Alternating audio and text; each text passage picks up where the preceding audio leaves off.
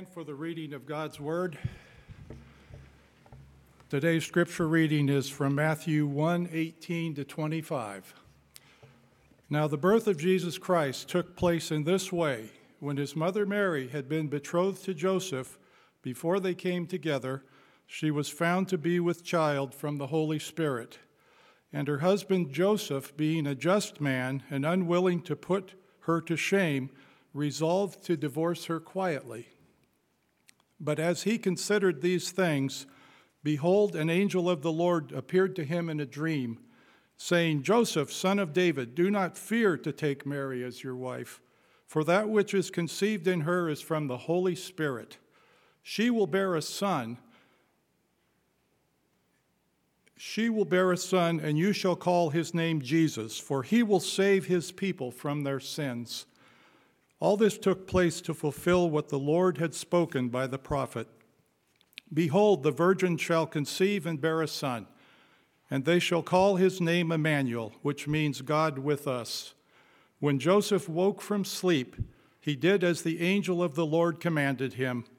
He took his wife, but knew her not until she had given birth to a son, and he called his name Jesus. This is God's word. Thank you to Pastors Bruce, Travis, and Eric. It is an honor to serve you today in this way. I want you to know that we are living in some of the most opportune moments of human history. It may be fitting to consider the words of Charles Dickens in A Tale of Two Cities. It was the best of times, it was the worst of times. I hear somebody saying to me, Danny, we need better times. You may have heard the saying of uh, the English theologian Thomas Fuller, who wrote in 1650 it's always darkest before the dawn.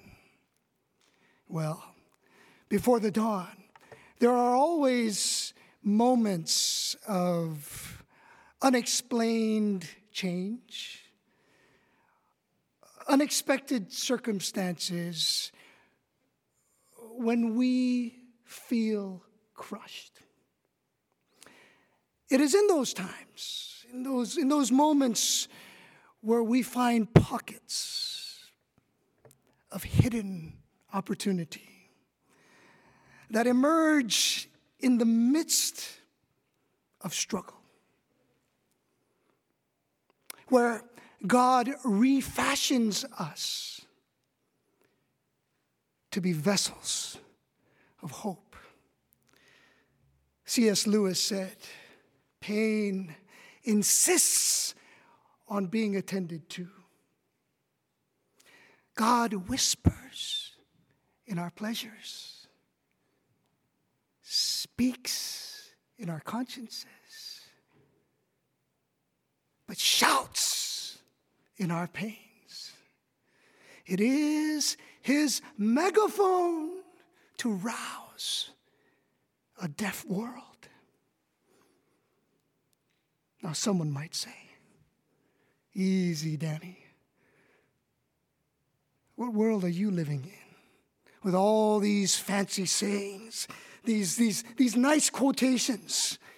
Uh, are you living in an ultimate reality, alternate reality? Are you tone deaf? Do you not know that we are in the throes of a pandemic? In a time where vaccinations and anti vaxxers have the, the, the, contention in families. Now, the statistics say that one in six families today are split, where one member of the family is not talking to another. Danny, are you not aware that people are contemplating suicide, that Some have committed suicide. Don't you know that there are economic challenges, that there are socio political challenges unlike we have not seen before in these unprecedented times? And that person says to me, Look, you're a Christian, right? And I say, Yes, I am. Come on, share more. That person says to me, Danny, you're a Christian. Tell me, where is God in a time like this? Ask me, Danny, that person says. Ask me what, what I want, what I hope for. So go ahead, my friend.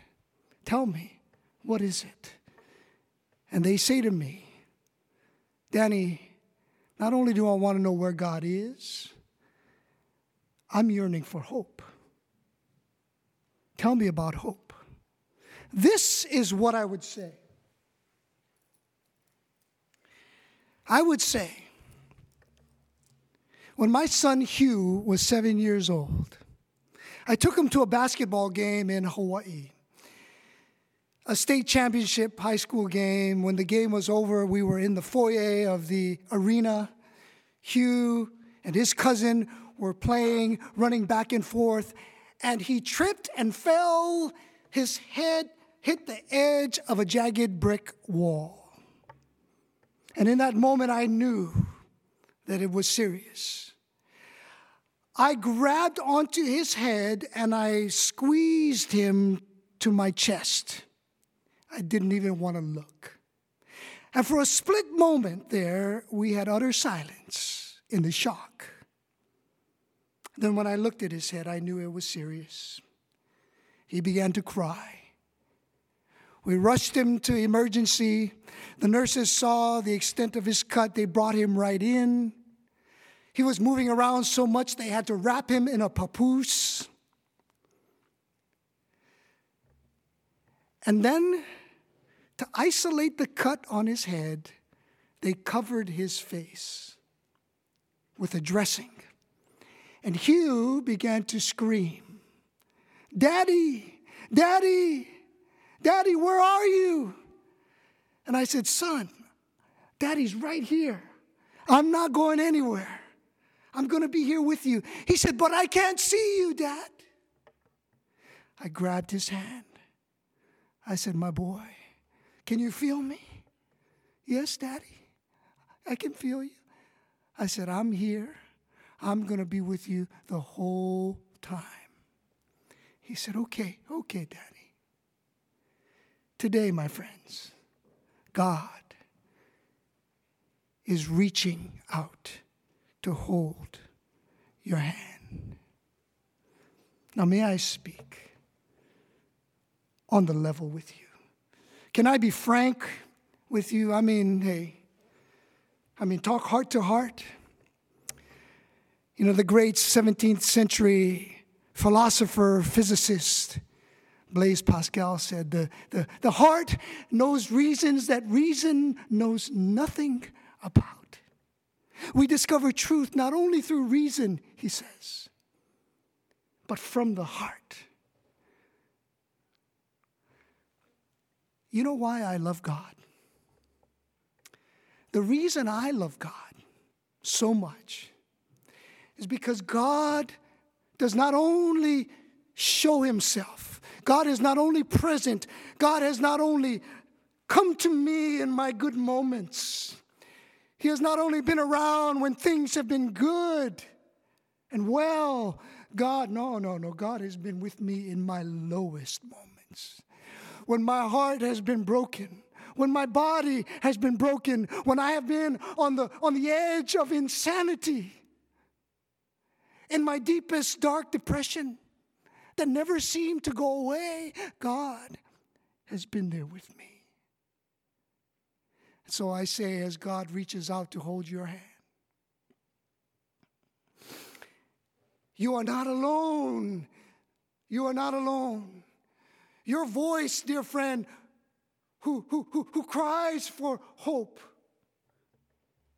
joins a chorus of other voices, other voices around New England, voices around the world in this melodious echo hope, hope, hope.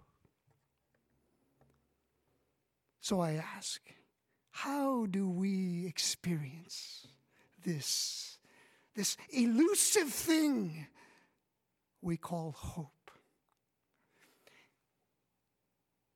Jesus' birth signifies Emmanuel.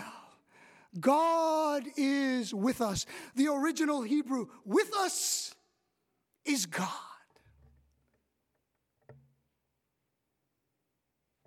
And that's the truth on which we stand in times of unexpected change and in our yearning for hope. Mind you, I'm not talking about hoping in hope. No, no. While that might be temporary, I'm talking about hoping in a God of hope. Well, dear ones, that's pretty heavy, isn't it? So I'm going to lighten it up a bit on this Christmas, Advent Sunday. We're going to have our own Polar Express, as it were. Uh, we're going to travel through time today. Jump on a time machine that invites you to, to, to, to, to, to come with me on. And emblazoned on the side of this time machine, it says, God is with us. We're going to make three stops. We're going to make a stop and be privy to some encounters of a young couple committed to marriage. We will also make another stop at a famous cliff in Hawaii. Our third stop will be at a church on the edge of Boston. So, take your imaginary seatbelts. All aboard.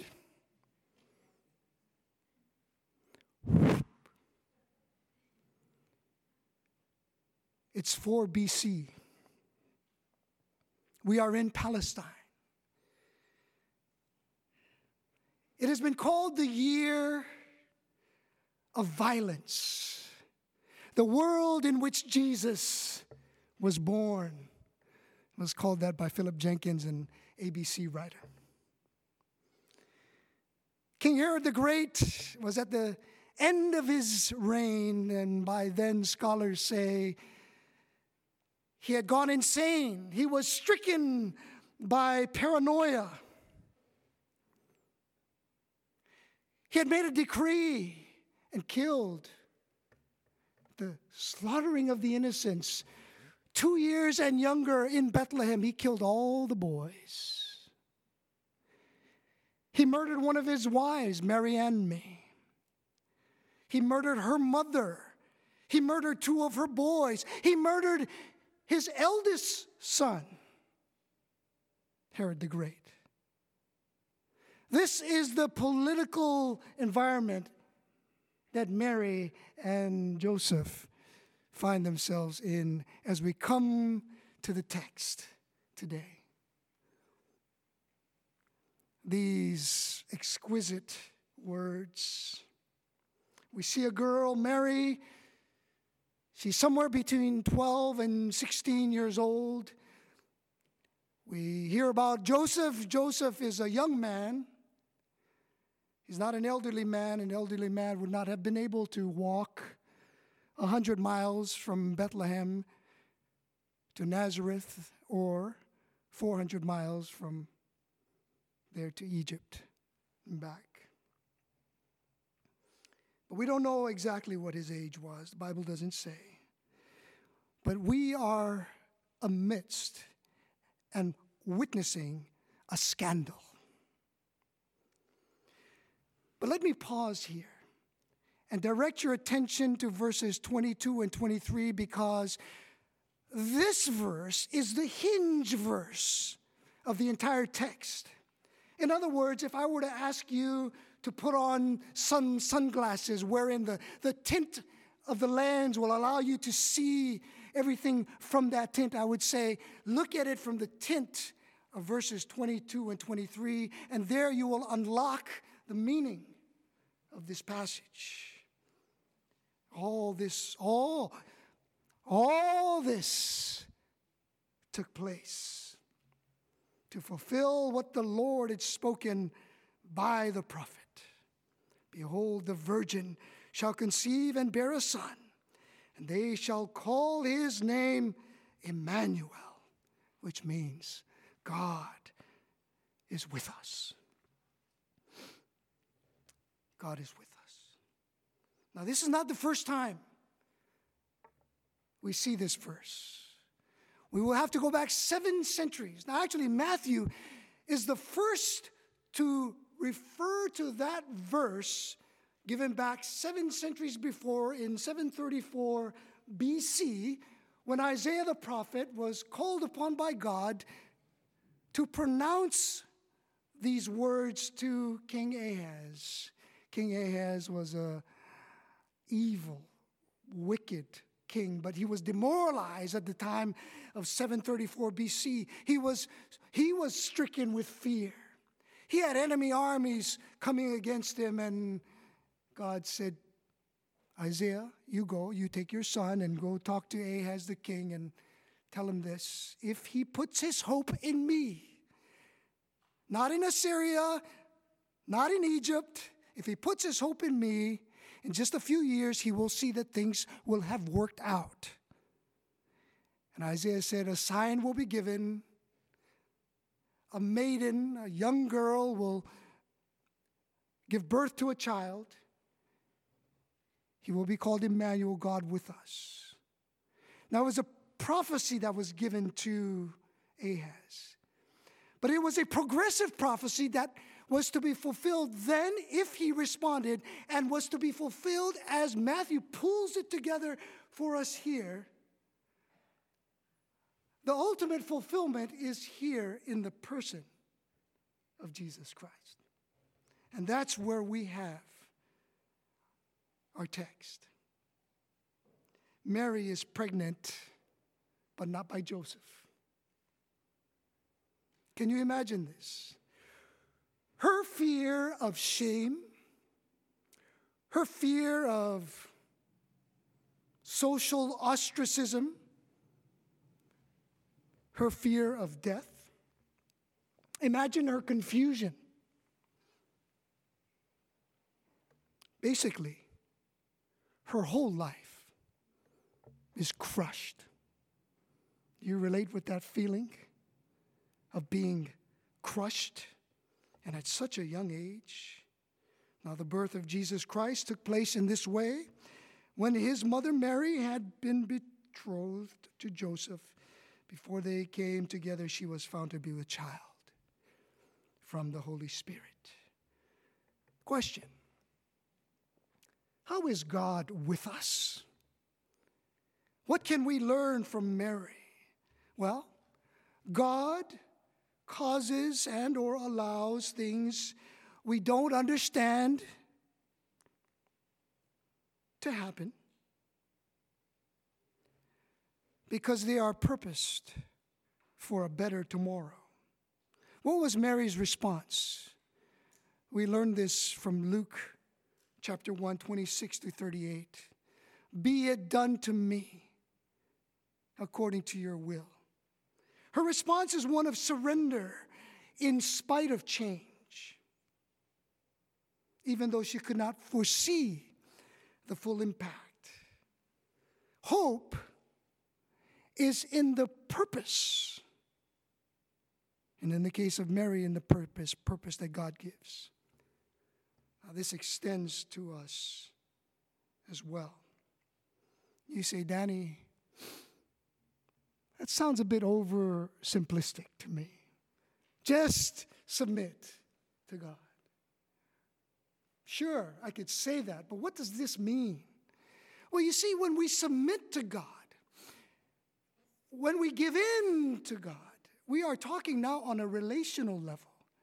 This is not just sheer subservience with no interrelationality. This is as though it was not personal. You see, the more we submit in the midst of things we don't understand, there is a level of trust. You know, we hear this all the time trust God, trust God, trust God. The question is, I think, can God trust us? Can God trust you and me when things seem to go awry? Do we run from God? Do we hide from God? Or do we draw near to God? Mary, in her young, I love that. When, when, when God, throughout the scriptures, just touches the young, the young, the young, changes the world through the young, gives vision to the young, and you see them respond. Well, scandal. Joseph is humiliated. He's broken as a man. Now we don't hear. We, we don't know all that went on in, in, inside of him, but you know, men, men face insecurities, don't we? Mary was, was I not enough for you? What made you, what, what made you stray? You know, we could speculate.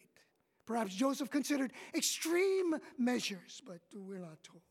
But what we do know is that somehow Joseph began to sort things out, and the angel appearing, as uh, angel Gabriel appeared to Mary, the angel appearing to him helped him sort things out. So he decides, the conclusion he makes, he's going to let her down easy. He's going to protect her, be a gentleman, show compassion. Being a just man, he was unwilling to put her to shame.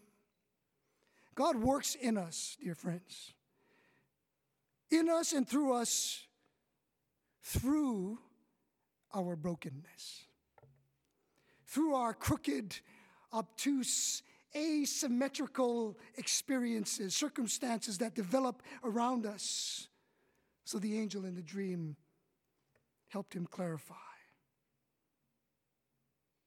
Don't fear to take Mary as your wife. The child was conceived of the Holy Spirit. The virgin shall conceive. This is the fulfillment. Joseph, God with us. What happened to Mary and Joseph during these unexpected changes? Let's go deeper. In the midst of the life shattering situation, they found purpose. There was a meaning to the difficulty they had to endure. Arthur Brooks, professor at Harvard's Business School, Harvard's Kennedy School, says this about purpose. This purpose, this is the belief that you are alive to do something. What about significance? He says this this is the sense that your life matters. Now, this is where faith comes in. And the idea of hoping in hope is overshadowed by hoping in a God who gives hope. But there's more. And I would be remiss if I did not delve deeper into the text in case we overlook this most important point. Why was Mary and Joseph's lives changed? Who was in Mary's womb? Who was Joseph being called upon to father? Jesus' birth. Have you thought about the change that Jesus went through? this is the, the doctrine of the incarnation, where, where God takes on the form of a human being. The, what, what, what Socrates and Plato would, would consider the first cause, or philosophers later would say the unmoved mover. In other words, Jesus, God, the second person of the Trinity, who existed outside of the universe, the universe that was spoken and came to be, this vast universe. Jesus squeezes and bends, tightens into a zygote that becomes an embryo, that becomes a newborn. Consider the marvel of the bending and the twisting. Why? So that you and I can hold hands and say, God is with us. He did not consider being equal with God a thing to be grasped, but humbled himself, taking the form of a, a, servant, a slave, and being found in appearance as a man, he humbled himself, became obedient to the point of death, even death on the cross. Philippians chapter 2, verse 5. For God so loved the world, he gave his only begotten Son that whosoever believes in him should not perish but have everlasting life. For God did not send his Son into the world to condemn the world. No, no, no, no, no, no. But that the world through him might be saved. Well, that was quite a long stop for stop one on our time journey. How might we further experience this during Christmas? Well, Buckle up again. All aboard.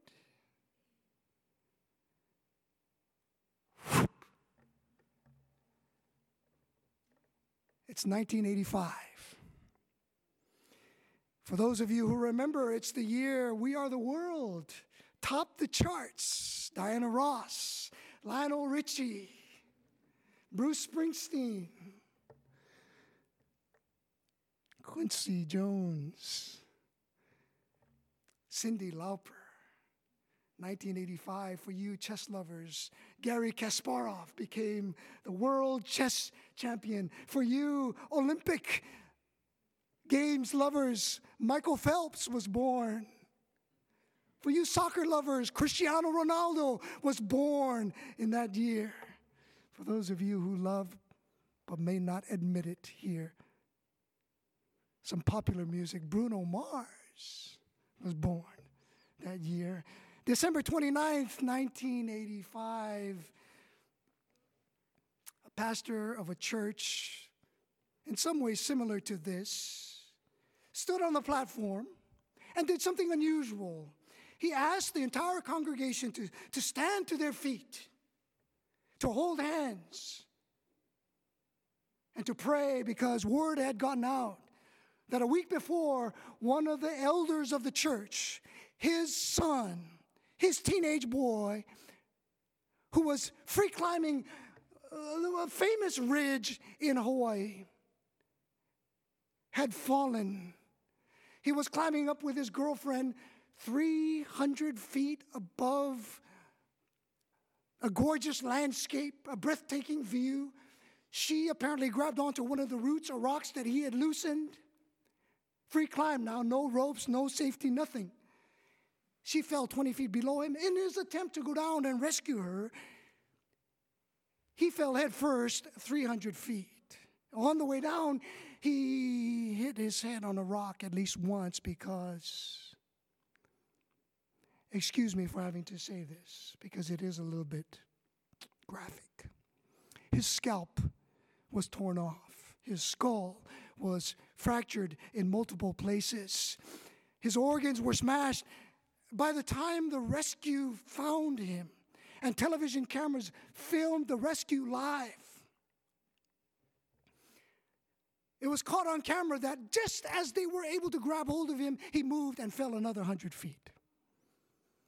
So by then they thought, well, we have to rappel now to go and pick up his body. Helicopter to come to shine light. They, they found him, to their surprise. He was still alive, barely alive. They rushed into emergency. Six hours in emergency surgery. If you came to visit at the time, you would have heard this.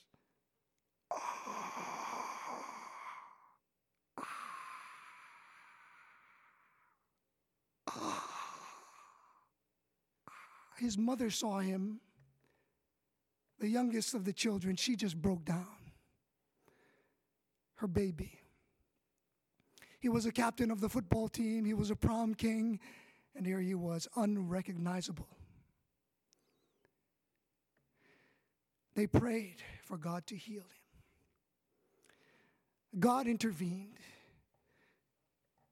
but the recovery, the recovery was hard. He couldn't string two words together. He had to learn to walk, talk, eat, and write. All kinds of therapies were needed. When he left, his body had over 130 stitches and he had multiple surgeries even after that. Screws in his ankle.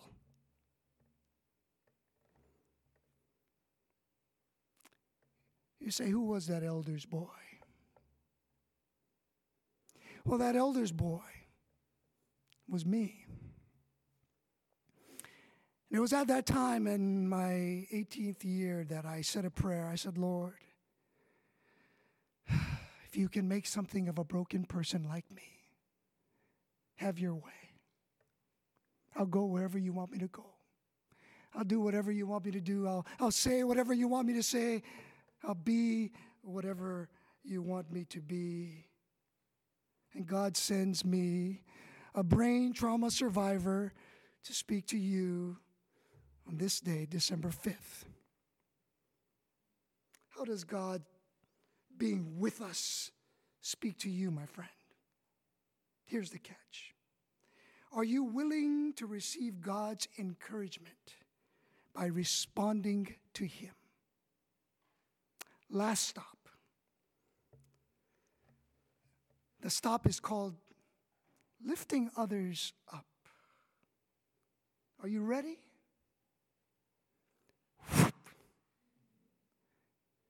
December 5th, 2021, at a church near the Rivers School.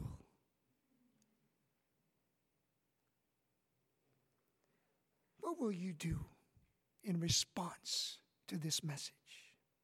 If we experience even a glimmer of hope through Christ, does that not compel us to share that hope with others?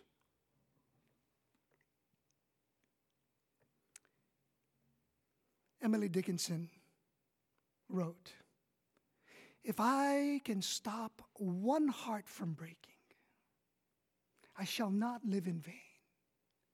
If I can ease one life, the aching, or cool one pain, or help one fainting robin onto its nest again, I shall not live in vain. The Apostle Paul put it this way 1 Corinthians 9 19, he said, I've become all things to all people, that I might by all means save some. A couple of weeks ago, I had the privilege to have dinner with two professors from Yale Medical School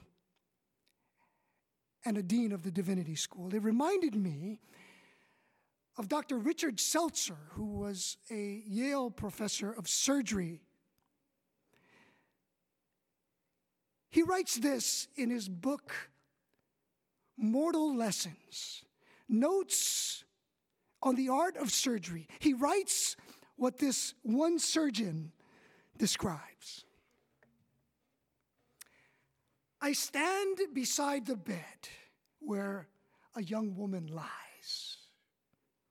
Her face post operative, her mouth twisted in palsy, clownish.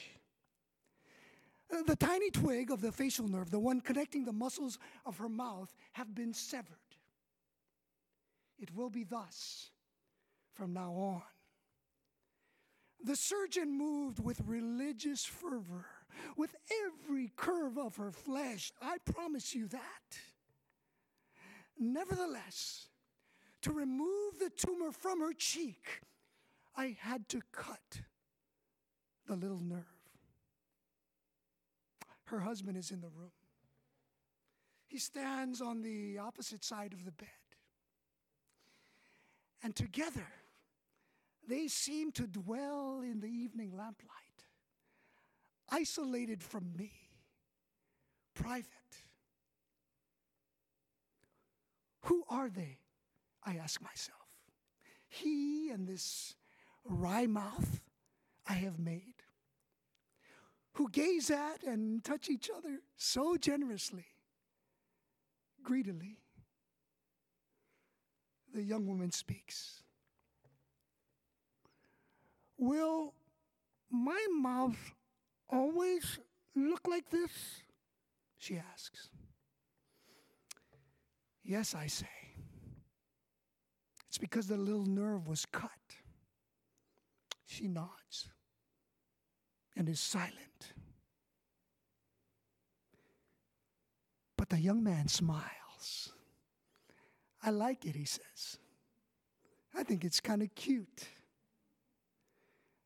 All at once, I know who he is, and I lower my gaze. You see, one is not so bold in the presence of divine love.